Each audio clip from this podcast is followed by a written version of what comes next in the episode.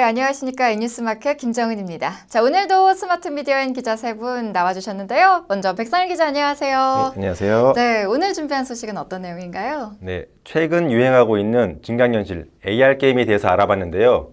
미 외국에서 먼저 유행했지만 우리나라에서도 속속 뒤따르고 있습니다. 네, 워낙 AR 게임 핫한 게임이었죠. 네, 어떤 내용인지 기대 많이 해보도록 하겠습니다. 자, 황현 기자 오늘 유니크한 기사 준비하셨다고요. 어떤 내용이죠? 네, 4차 산업혁명 시대가 코앞으로 다가오고 있잖아요. 그래서 저는 미래유망 자격증이 뭐가 있는지 알아봤습니다. 네, 미래를 대비하기 위해서 자격증을 따야 되나요? 네, 한번 기대해 보도록 하겠습니다. 자, 김한나 기자는 오늘도 어떤 뉴스로 시청자분들께 활력을 불어 넣어 주실 계획이신가요?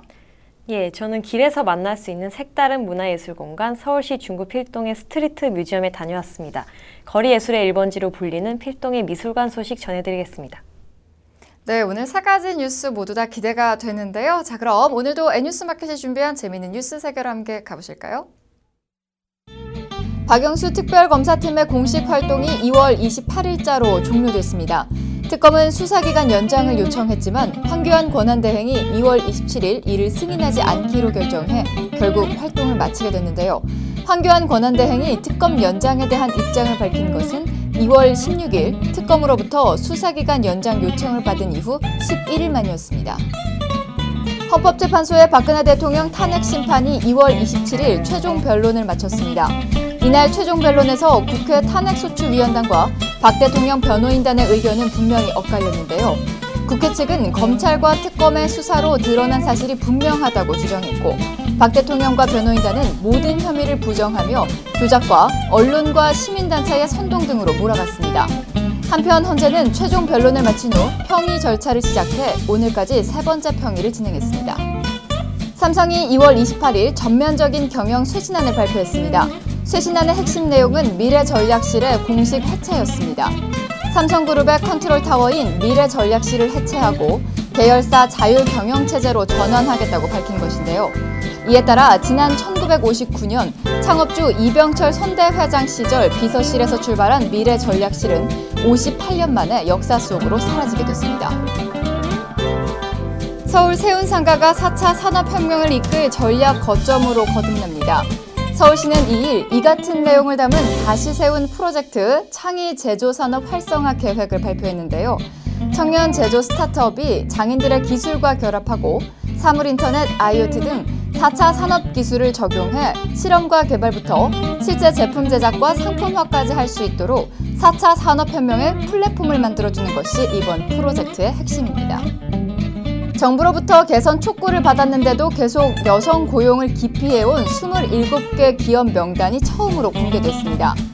고용노동부는 여성 고용 비율이 낮고 개선 노력이 미흡한 26개 기업과 한 개의 공공기관을 적극적인 고용 개선 조치 제도 위반 사업장으로 공개했는데요.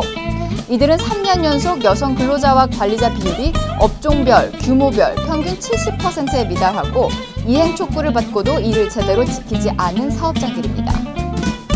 요즘같이 청년 실업이 심각한 상황에도 중소기업은 구인난에 시달리고 있는 것으로 나타났습니다. 급기야 학력, 어학과 같이 일반화된 구직자의 스펙을 보지 않는 기업이 많다는 통계 조사까지 나왔습니다.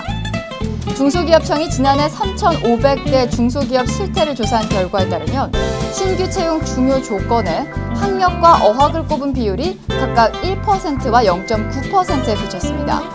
눈에 보이지 않는 조건을 고른 답변이 압도적으로 높았는데요.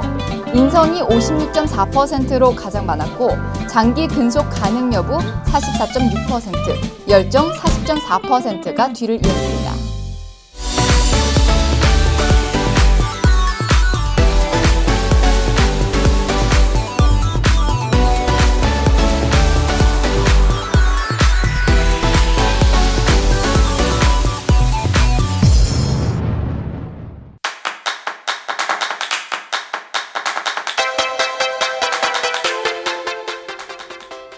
네, 포켓몬고 요즘 굉장히 핫 이슈인 게임이죠. 포켓몬이라는 지식 재산과 증강현실 AR이 결합한 게임인데요. 작년에 출시돼서 세계적으로 히트를 친 뒤 얼마 전에는 우리나라에도 출시돼 많은 사람들이 열광을 했습니다. 뭐 지금은 그 인기가 약간 식었다고는 하지만 여전히 인기가 높은 게임인데요. 우리나라에서도 AR을 도입한 게임들이 출시가 속속 되고 있습니다. 이 포켓몬고를 비롯한 AR 게임은 어떤 것들이 있는지 또 발전 가능성은 어떤 것들이 있는지 그리고 관련된 주의사항은 없는지 알아보는 시간 마련했습니다. 자, 백상일 기자, 먼저 이 포켓몬고 게임 해보셨나요? 네, 저도 포켓몬고가 출시되자 설치한 후 플레이를 해보았는데요. 기존에 경험하지 못한 새로운 게임 방식이었습니다. 음, 새로운 게임 방식이라면 바로 AR을 적용한 방식을 얘기하시는 건가요? 그렇습니다. 포켓몬볼을 플레이해본 유저들은 알겠지만 GPS 신호와 지도 정보를 통해 이동 경로가 전달되고 게임 캐릭터들이 출현하게 되는데요. 게임에서 제공하는 화면을 사용할 수 있지만 현실 세계 장면을 그대로 활용한 게임도 가능합니다. 네, 현실과 게임의 만남이 이루어지는 건데요. 이 AR이 게임에 적용된 것이 뭐 오래되지는 않은 것 같은데, 뭐 포켓몬 일단 우리나라 게임은 아니잖아요. 예, 우리나라에서 관련 게임들 속속 출시되고 있다라는데 어떤 것들이 있나요? 네, 우리나라에서도 AR 게임이 속속 출시되고 있습니다. 또 출시를 준비하는 게임들도 있는데요. 지금 출시된 게임 중에는 터닝 메카드 고가 있습니다.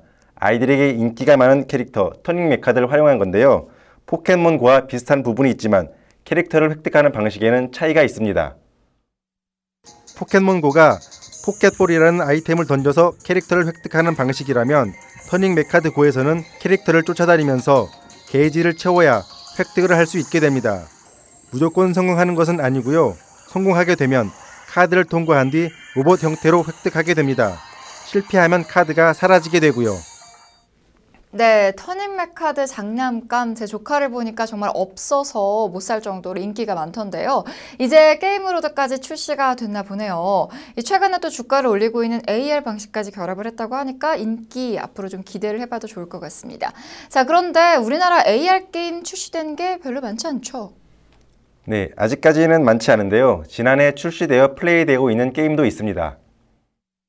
배틀카드 히어로라는 게임인데요. 포켓몬고나 터닝 메카드와는 또 다른 방식의 게임입니다. 배틀카드 히어로는 사전에 준비한 카드를 스마트폰 카메라로 비추게 되면 카드마다 다양한 캐릭터가 출현해 결투를 벌이는 방식입니다. 네, 카드 속의 캐릭터가 게임으로 들어가고 배경은 또 현실 세계가 되는 그런 게임인 것 같네요. 뭐 이 게임도 좀 인기가 많을 것 같은데요. 자, 앞으로 출시 대기 중인 게임들도 있다고요? 네, 우리나라 대표 게임 업체들도 AR 게임을 준비하고 있는데요. M게임과 한빛소프트에서 각각 AR 게임 출시를 기다리고 있습니다. M게임은 캐치몬이라는 게임 출시를 앞두고 있는데요. 최근에는 closed beta 서비스도 완료했고 사전 예약도 진행 중입니다. 한빛소프트는 소울캐쳐라는 AR 게임을 준비 중입니다. 이 게임에는 클레오파트라, 이순신, 잔다르크 등 전 세계의 역사적 영웅들이 등장하는 게임입니다. 이 밖에도 드래곤 플라이는 스페셜 포스 AR과 또봇 AR도 준비 중이라는 소식입니다. 네, 정말 AR 게임이 대세긴 대세인가 봅니다. 뭐 아직 숫자가 적긴 하지만 점점 늘어나고 있는 추세인 것 같은데요. 자, 그렇다면 앞으로 AR 게임 시장 전망 어떻습니까? 네, AR을 비롯한 가상현실인 VR 관련 산업이 최근 주목을 받고 있는데요. 성장 가능성에 대한 기대는 많지만 아직 발전 단계나 저변 확대가 크지 않은 상황입니다. 시장조사 전문 업체인 디지캐피털사가 발표한 내용에 따르면 2021년까지 AR과 VR 시장 규모가 120조 원을 넘을 것으로 예상했습니다. 2015년에 발표한 예상에서는 170조 원 정도로 내다봤는데요. 이때보다는 시장 전망치가 하락했습니다. 그래도 계속 성장하는 과정이고 고부가 가치 산업이기 때문에 이에 대한 기대는 여전히 높은 상황입니다. 네, AR 관련 게임이 늘어나는 거 보니까 앞으로 시장 발전 가능성 충분하다고 보여집니다. 자, 그런데 꼭 이게 게임에만 국한된 것은 아니라고요? 네, 보통 느끼기에는 게임에서 활용되는 경우가 많다고 느끼실 건데요. 이런 게임을 오프라인 행사로 발전시키는 사례도 나오고 있습니다. 부천에 있는 지능형 로봇 전문 과학관인 부천 로봇파크가 AR 게임 포켓몬 고를 로봇 체험과 함께 즐길 수 있는 이벤트를 진행했는데요. 지난 주말까지 2회에 걸쳐 로봇파크 포켓몬고 헌팅왕을 찾아라 행사를 진행했습니다. 부천 로봇파크는 로봇파크 광장에 각종 로봇 조형물에 지정된 포켓몬고 게임 관련 기반 시설이 잘 구비되어 있어 최근 게임 마니아들로부터 포켓몬고 명소로 각광을 받고 있는데요. 로봇파크 전시관 내에서도 세계 포켓스톱에 접속할 수 있다고 합니다. 네, 오프라인 행사에서도 활용이 좀 되고 있군요. 자, 그런데 이게 아무래도 게임과 현실 세계 결합이다 보니까 길을 가면서 좀 게임을 하는 경우가 많아요. 그래서 좀 아찔한 상황도 많아지고 있다고 하는데 주의할 점 있겠죠? 네, AR 게임이 우리나라에도 본격적으로 도입되면서 이에 대한 우려의 목소리가 함께 높아지고 있는 것이 현실입니다. 그래서 게임물 관리위원회는 게임 이용 시 주의사항을 안내하고 있는데요. 게임을 즐길 때에는 위험 지역이나 사유지 출입을 금지하고 운전 중에도 게임을 하지 말아야 합니다. 그리고 보행 중에는 전방을 주시하고 낯선 사람을 경계해야 합니다. 게임물 관리위원회는 관련 내용을 담은 포스터도 제작했는데요. 내용을 보시면 재미있는 문구도 확인할 수 있을 겁니다.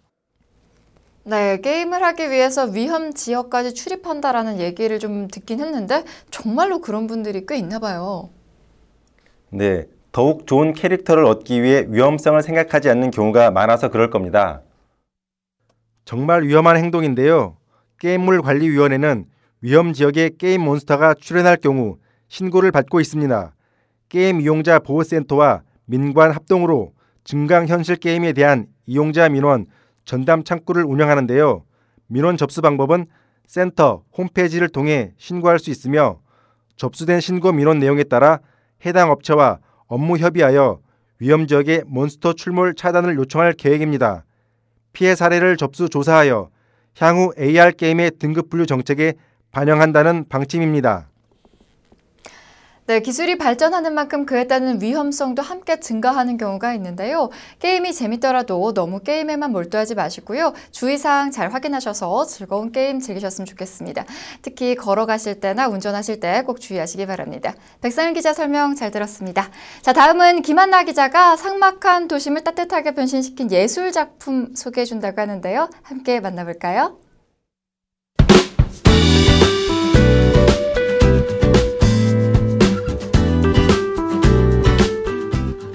네, 쇠락하던 도심 골목이 새로운 문화의 옷을 입고 생기 있게 되살아났습니다. 이제는 거리 문화의 1번지로 통하는데요. 오래된 낡은 건물이 미술관이 되고 유명 작가들의 특별한 작품을 동네 골목길에서 만날 수 있는 곳, 바로 서울시 중구 필동입니다. 미술관과 동네의 경계 없이 예술의 유쾌한 변화를 논하자면 바로 필동 아닐까요? 자, 오늘도 김한나 기자 나와 있습니다. 안녕하세요. 안녕하세요. 네. 이 퇴락한 충무로에 신선한 바람이 불고 있는 중구 필동. 어떤 곳인지 좀 궁금해지는데요. 네, 그래서 제가 서울 중구 필동의 스트리트 뮤지엄에 다녀왔습니다. 먼저 화면으로 만나보시죠. 1990년대 말까지 영화와 출판, 광고와 인쇄소의 대명사로 불렸던 서울시 중구 필동. 그러나 초고속 인터넷과 모바일의 시대가 도래하면서 사람들은 하나둘씩 마을을 떠나기 시작했습니다. 버려진 공간에는 방치해둔 골목과 낡고 오래된 집들만 그대로 남았는데요. 그런데 사람들이 이곳을 다시 찾기 시작했습니다. 바로 24번가에 문화예술공간 예술통이 생기면서부터인데요. 필동은 스트리트 뮤지엄으로 거듭났습니다. 스트리트 뮤지엄은 시나 구 소유의 한 평 남짓 땅에 지어진 작은 미술관들로 이루어졌습니다. 최근 활발히 활동을 펼치고 있는 작가들의 회화, 설치, 미디어 아트 작품을 상설 전시하는 비영리 공간인데요. 크기는 작지만 입장료도 없고 24시간 문도 닫지 않는 미술관은 이 동네에만 8곳이나 들어섰습니다. 여기에 골목마다 설치된 30여 개의 길거리 조형물과 파사드, 설치 미술이 있고 마이크로 뮤지엄 13개가 곳곳에 들어서 있습니다. 네, 버려져 있던 자투리 공간이 문화예술 공간으로 재탄생한 건데요. 정말 멋있습니다. 자, 그러면 언제부터 이러한 변화 시작된 건가요? 네, 변화는 2014년부터 시작됐습니다. 필동 1가 24번지에 있는 한 평짜리 공간이 모퉁이라는 전시 공간으로 거듭나면서부터입니다. 한 평이지만 있을 것은 다 있습니다. 작가 작품 소개 영상, 항온, 항습기, 도난 방지 장치까지 갖춘 미니 갤러리입니다. 인근 남산골 한옥마을 서쪽 산책로에는 소규모 미술관이 잇따라 들어섰습니다. 사각형 우물 형태로 위에서 우물 바닥을 내려다보듯 작품을 감상하는 우물과 한옥의 기와와 서까래에서 영감을 받아 만든 이음 같은 전시 공간은 한옥 마을과도 잘 어울립니다. 예, 예술 작품들을 뭐 어디 미술관이나 이런 데 가서 봐야 된다고 생각을 하는데 동네 한복판에 이렇게 길거리에 뮤지엄이 있으니까 아이들한테 참 좋을 것 같아요. 예술을 빨리빨리 좀 먼저 접하고 나중에 또 크면서 우리 동네에 대한 추억도 있고 스트리트 뮤지엄의 하이라이트는 바로 예장 삼익 아파트 인근인데요. 다섯 번째로 지어진 둥지는 예장 삼익 아파트에서 남산으로 올라가는 계단 아래 빈 공간을 활용했습니다. 삐죽 솟아난 나뭇가지가 새의 둥지를 형상화했는데요. 번지수도 없는 이곳에 미술관을 짓기 위해 허가를 받는 데만 7개월이 걸렸다고 합니다. 근처 주택에서 나온 쓰레기 집결지였던 삼각형 땅은 높이 6m의 전시 공간 사변 삼각 미술관이 됐습니다. 삼각형 땅에 만든 사각형 전시 공간이라는 뜻입니다. 네, 정말 한번 가보고 싶네요. 이 필동이 현재 모습으로 변화되기까지 부단한 노력이 필요했을 것 같은데 1등 공신이 따로 있다고요. 그게 누구죠? 네, 그렇습니다. 바로 필동의 변화를 이끈 사람은 예술통 기획자 박동훈 대표의 노력 덕분인데요. 그는 충무로 인쇄소 식당에서 허드렛 일을 하다가 지금은 연매출 70억 원이 넘는 광고회사 대표가 됐습니다. 박 대표는 2012년 필동 1가 24번지에 사옥을 짓고 입주하면서 자신이 자라난 필동에 환원해야겠다는 생각을 했다고 합니다. 그는 광고회사 인근의 낡은 인쇄소 건물을 서재 남학당, 공연장, 코쿤홀 등으로 재탄생시켰습니다. 우리가 익히 알고 있는 충무로의 어, 영화 그리고 또 출판사 어, 그리고 광고회사, 광고 스튜디오 이런 그 충무로를 지탱했던 그런 컨텐츠, 문화 컨텐츠들이 다 외지로 빠졌죠. 그래서 이 공간에 어떤 컨텐츠가 들어오면은 충무로가 다시 살아날 수 있을까라는 이제 생각을 해서 그 컨텐츠를 제가 선택한 거는 이제 미술이었어요. 그래서 미술관을 한번 지어보자 길거리에. 그래서 스트릿 뮤지엄이 어, 탄생하게 된 겁니다. 또한 길거리에서 수준 높은 예술을 감상할 수 있는 좋은 기회가 됩니다. 젊은 작가들도 있지만 또 저는 약간 그 중견 작가로서 참여하게 되는데 같이 다 어우러져야지 이 미술이라는 예술이라는 것이 더 힘이 나지 않겠느냐 하는 생각에서 참여하게 됐습니다. 정형화된 화이트 큐브가 아닌 이런 일상생활 공간에서 많은 분들이 자연스럽게 예술을 접할 수 있게 된다는 점을 저는 좋게 생각이 들어서 이 전시에 참여하게 됐습니다. 그리고 저의 주된 예술 표현 매체인 천이 하나의 예술 작품이 될 수 있다라는 것을 보여드리고 싶고 또한 저에게도 이 공간이 처음인 처음인데요. 이 공간 안에서 제 작업을 스스로 실험을 하고 표현할 수 있는 그런 기회가 되어서 너무 좋은 공간인 것 같습니다. 미술관이나 갤러리에서 전시도 할 테지만요. 이렇게 자연스럽게 많은 분들에게 보여줄 수 있는 공간에서 직접 설치를 하고 예술 자체가 어려운 게 아니라는 것을 보여드리고 싶 거든요. 정말 다양한 공간이 주어진다면 그 안에서 작업을 하고 싶습니다. 물론 초반부터 수월했던 건 아닙니다. 처음에는 마을 주민의 반대가 심했다고 하는데요. 인쇄소에 종사하거나 인근 음식점, 세탁소에서 일하는 주민들에게 예술이란 가당치도 않았습니다. 하지만 예술통의 스탭들은 1년 가까이 주민들을 만나 설득했다고 합니다. 스트리트 뮤지엄뿐만 아니라 저희가 코쿤홀이라는 음악 공연장 그리고 남학당이라는 강연장이 있습니다. 어, 저희가 미술과 음악, 문학을 서로 소통하게 하고 그리고 다른 컨텐츠끼리 같이 서로 협업을 하는 그런 공간으로 발전되기를 바라고요. 그런 의미에서 저희가 예술통이라는 축제를 저희가 만들었습니다. 그 축제를 통해서 스트리트 뮤지엄뿐만 아니라 그리고 뮤지션 그리고 문학가들 이런 많은 사람들이 이 예술통 공간 안에 들어와서 서로 소통하고 협업을 해 나가기를 바랍니다. 스트리트 뮤지엄 8곳과 주변 작품을 느긋하게 감상하는 데 걸리는 시간은 1시간 30분가량. 마음만 먹으면 평일 점심시간 40분 만에 둘러볼 수 있습니다. 작품은 3개월에서 6개월 주기로 교체됩니다. 볼거리는 비단 스트리트 뮤지엄만은 아닙니다. 문인들의 창작 공간인 24번가 남학당 서재, 클래식, 재즈, 팝 등 장르를 불문한 음악 소통 공간 코쿤홀도 있습니다. 필동과 동국대를 연결하는 플리마켓, 대형 설치 미술과 퍼포먼스 공연이 어우러진 필동 아트 페스티벌 등 명동 옆 문화소외지 필동은 하루가 다르게 바뀌고 있습니다. 네, 길에서 만나는 독특한 예술 공간, 스트리트 뮤지엄은 앞으로 계속 늘어날 예정이라고 하는데요. 지역의 조그마한 기업이 시작한 작은 실험이 도심의 활기를 다시 되찾아주고 있습니다. 대책 없이 버려진 땅들이 세련된 길거리 미술관으로 재탄생하면서 조금은 삭막했던 골목에도 생기가 돌고 있는 모습이었습니다. 서울시 중구 필동이 도심 문화 르네상스의 새로운 시발점이 되기를 기대해 보겠습니다.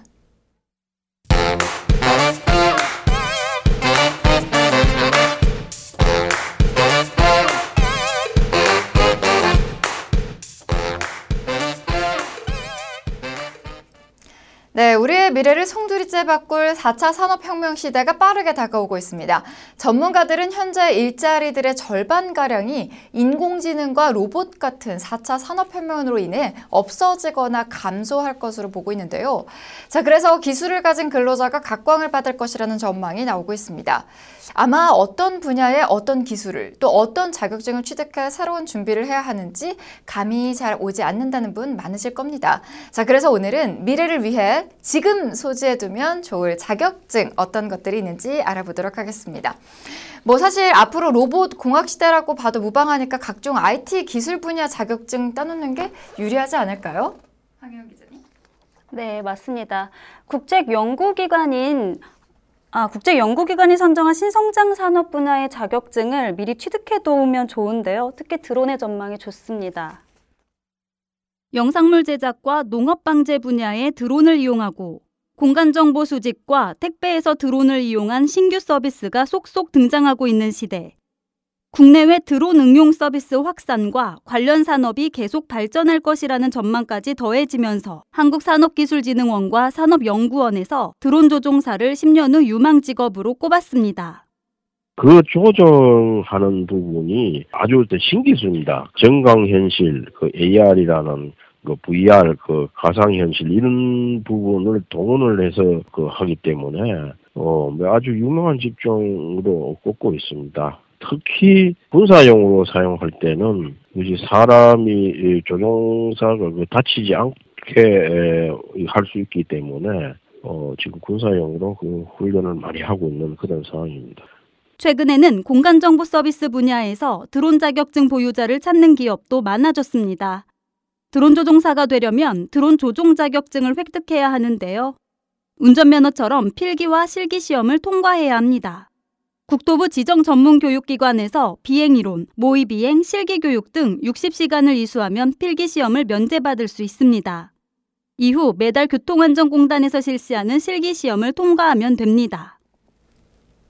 네, 오늘도 많은 청년들이 미래에 대한 고민으로 밤잠 못 이루고 있을 것 같은데요. 드론 조종 자격증의 활용성이 급격히 높아지고 있다고 하니까 진로 고민한다면 이런 자격증 보유해 두는 것도 향후 도움이 될 것 같습니다. 자, 그럼 이뿐만 아니라 또 어떤 자격증이 미래 사회에서 도움이 될지 좀 살펴보도록 하겠습니다. 자, 인공지능과 로봇 기술이 주도하는 세상이라고 해서 이공 계열만 주목하고 있으면 안 되겠죠. 지식이나 정보는 얼마든지 이 로봇이나 기계의 도움으로 해결할 수가 있지만 뭐 그렇지 못한 것들이 많기 때문인데요. 자, IT 쪽 말고 새롭게 각광받는 분야 자격증 뭐가 있을까요? 수산질병관리사라고 12년간 600명 정도만 합격한 자격증이 각광받고 있습니다. 수산질병관리사는 어패류 등 수산생물을 진료하는 전문가로 일명 물고기 의사로 불립니다. 2004년부터 도입된 이 직종은 양식 산업이 발전하면서 안전한 수산물을 공급하기 위해 각종 물고기의 질병 관리 및 치료가 필요하다는 지적에서 시작됐습니다. 최근 지속적으로 양식 수산물이 증가하고 있고 양식 수산물을 생산하는 과정에서 발생되는 질병에 대해 어, 전문적인 진료와 처방 그리고 질병 예방이 필수적인데 이에 대한 수산질병관리사의 역할이 중요하다고 할 수 있습니다.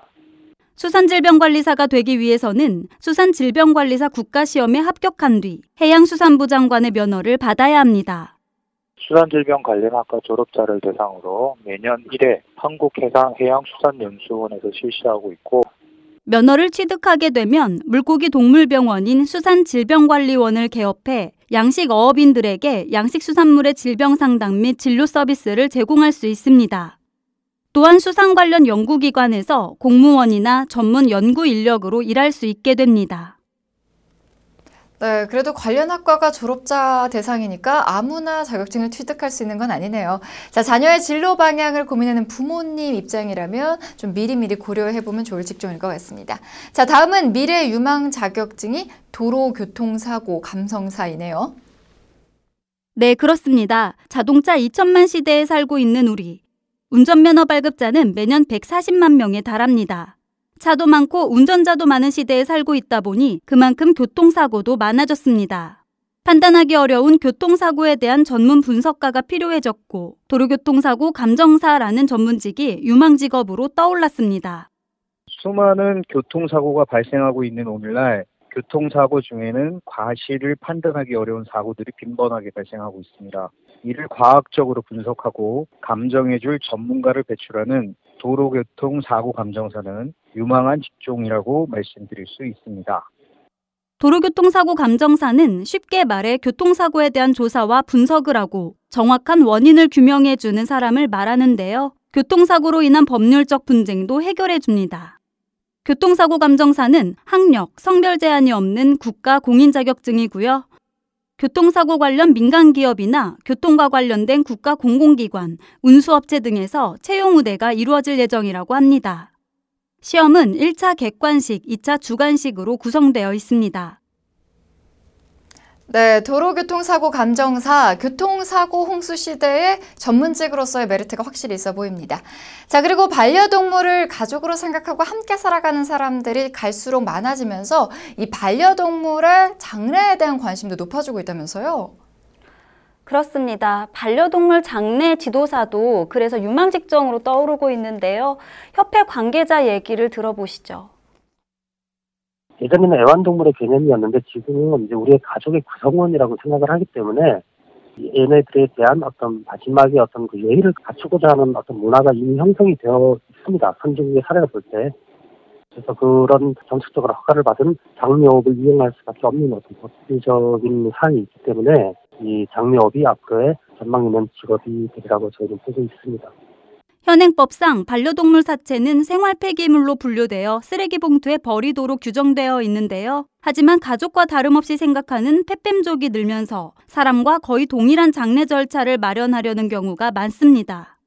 반려동물 장례 지도사는 예를 다해 반려동물 장례 절차를 진행해주고 가족들의 슬픔까지 위로해주는 역할을 합니다. 반려동물 장례 지도사 자격증은 한국 반려동물 관리협회에서 진행하는데요. 자격증 취득에 나이와 성별 등 제한이 없어 노년층에게도 굉장히 주목받고 있습니다. 자격증을 취득하면 전문 동물병원, 동물상조회사, 동물납골당 등으로 취업이 가능합니다. 자, 그러면 마지막으로 한 가지 더 살펴보겠습니다. 주택 관리사네요. 네, 주택임대 관리업을 위한 필수 자격증입니다. 주택관리사란 아파트나 빌딩, 오피스텔, 상가 등에서 운영과 관리, 보수하는 모든 업무를 총괄하는 관리자를 말하는데요. 일정 이상의 건물일 경우 의무 채용하도록 법률로 지정되어 있습니다. 특히 시험 자격증의 정년이 따로 없어 중장년층의 인기가 높습니다. 대형 주택단지 관리를 맡게 되면 고소득을 올릴 수 있다고 하니 관심 가져볼 만합니다. 그런데 2020년부터는 주택법 개정에 따라 상대평가 방식으로 변경되고 고득점자 순으로 자격시험의 합격자를 결정하기 때문에 자격 취득이 어려워질 전망인데요. 따라서 좀 더 수월하게 취득할 수 있는 지금이 적기라 할 수 있습니다. 네, 황혜은 기자 얘기 잘 들었습니다. 이제는 정말 미래의 성장 동력이 될 분야가 달라지고 미래 인재들에게 요구되는 역량 또한 달라지고 있습니다. 새로운 시대로의 변화는 언제나 기회와 위기가 있기 마련이죠. 준비되지 않은 자들에게는 위기지만 준비된 자들에게는 절호의 기회가 될 것입니다. 새로운 변화에 능동적으로 대처할 수 있기를 바라보겠습니다. 특히 이 10년 후를 내다보지 못해서 어, 자녀에게 어떤 교육을 해야 될지 몰라서 방황하는 그런 분들, 우리 아이들에게 어떤 능력 키워줘야 될까 고민하시는 분들께 도움이 됐길 바라보겠습니다.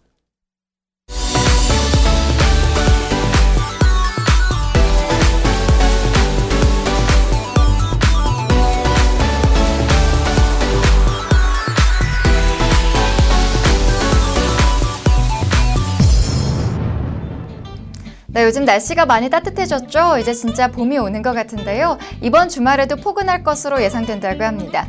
다음 주에는 날씨만큼 국민들에게 많은 영향을 줄 운명적인 날이 올 것이죠. 자, 날씨만큼이나 우리들의 국민들의 마음도 따뜻해지는 그런 뉴스가 들려오길 기대해 보겠습니다. 언제나 사람이 먼저인 방송 변화를 두려워하지 않는 뉴스 N뉴스 마켓 방송 마치겠습니다. 시청해주신 여러분 고맙습니다.